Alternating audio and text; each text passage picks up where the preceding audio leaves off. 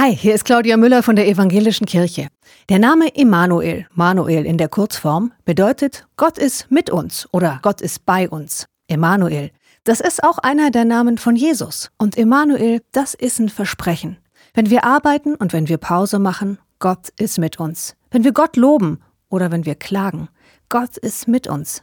Wenn wir zusammen sind mit den Menschen, die uns wichtig sind, ist Gott bei uns.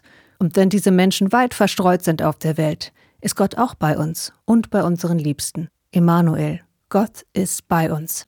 Fürsorglich ist Gott da für euch in jedem Moment eures Lebens. Wenn ihr aufsteht und wenn ihr euch hinlegt, wenn ihr Kraft braucht oder Entscheidungen treffen müsst.